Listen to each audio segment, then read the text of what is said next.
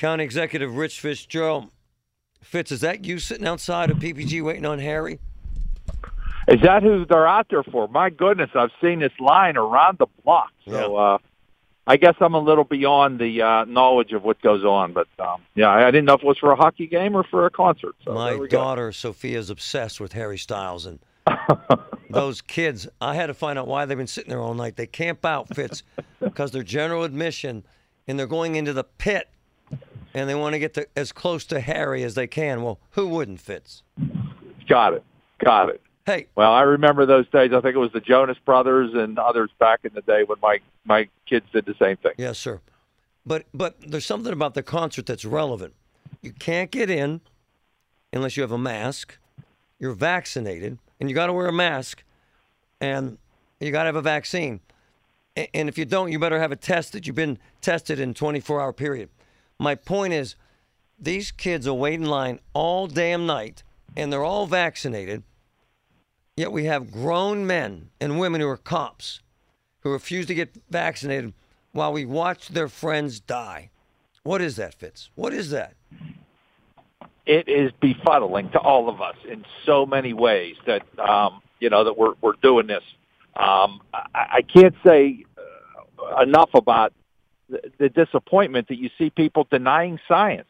I mean, we've got knowledge about these vaccines and what they will do for people, um, and it's just unfortunate that that's that that is the case.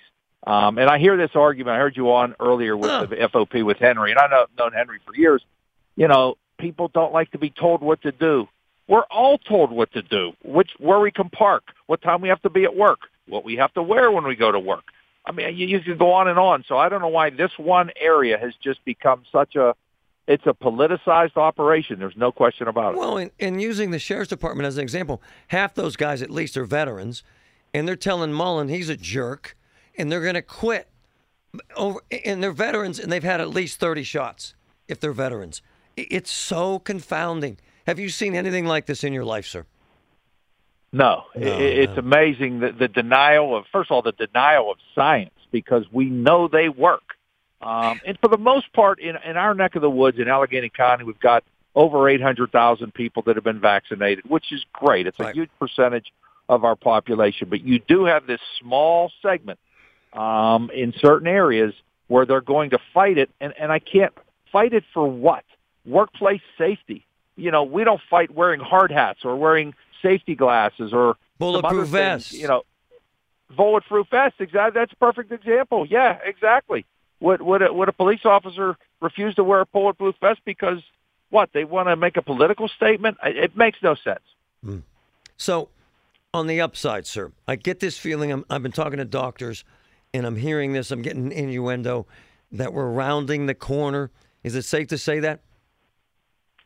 I think we're beginning to. I, we still have a huge percentage of people uh, that you know, the twenty percent or so that are unvaccinated. They're going to continue to spread, and they're going to continue to, quite frankly, succumb to this to this virus.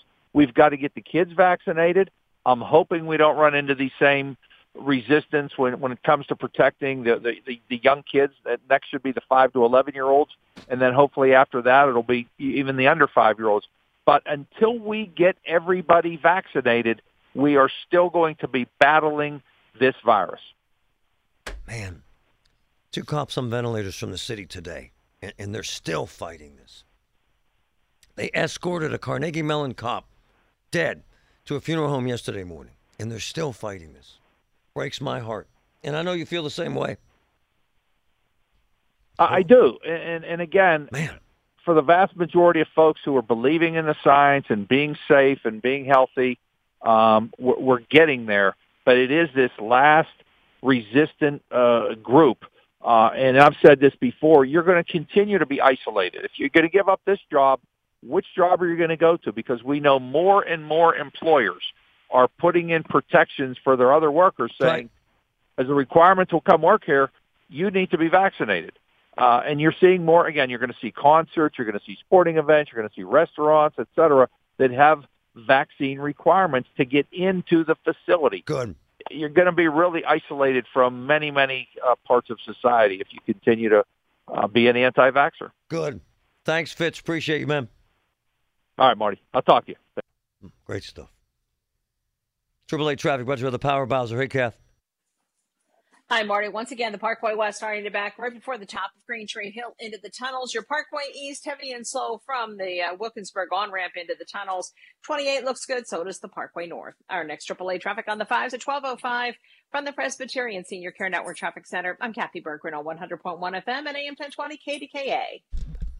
My buddy's wife called me and said they desperately needed a plumber. They had sewage in their backyard. Seriously. No one would answer their calls. Guess who went there? Matt Mertz. Matt Mertz Plumbing. Seriously. In the dark, late at night, in the sewage. Matt Mertz Plumbing. They're amazing. Matt Mertz Plumbing. 412 367 0815. 412 367 0815.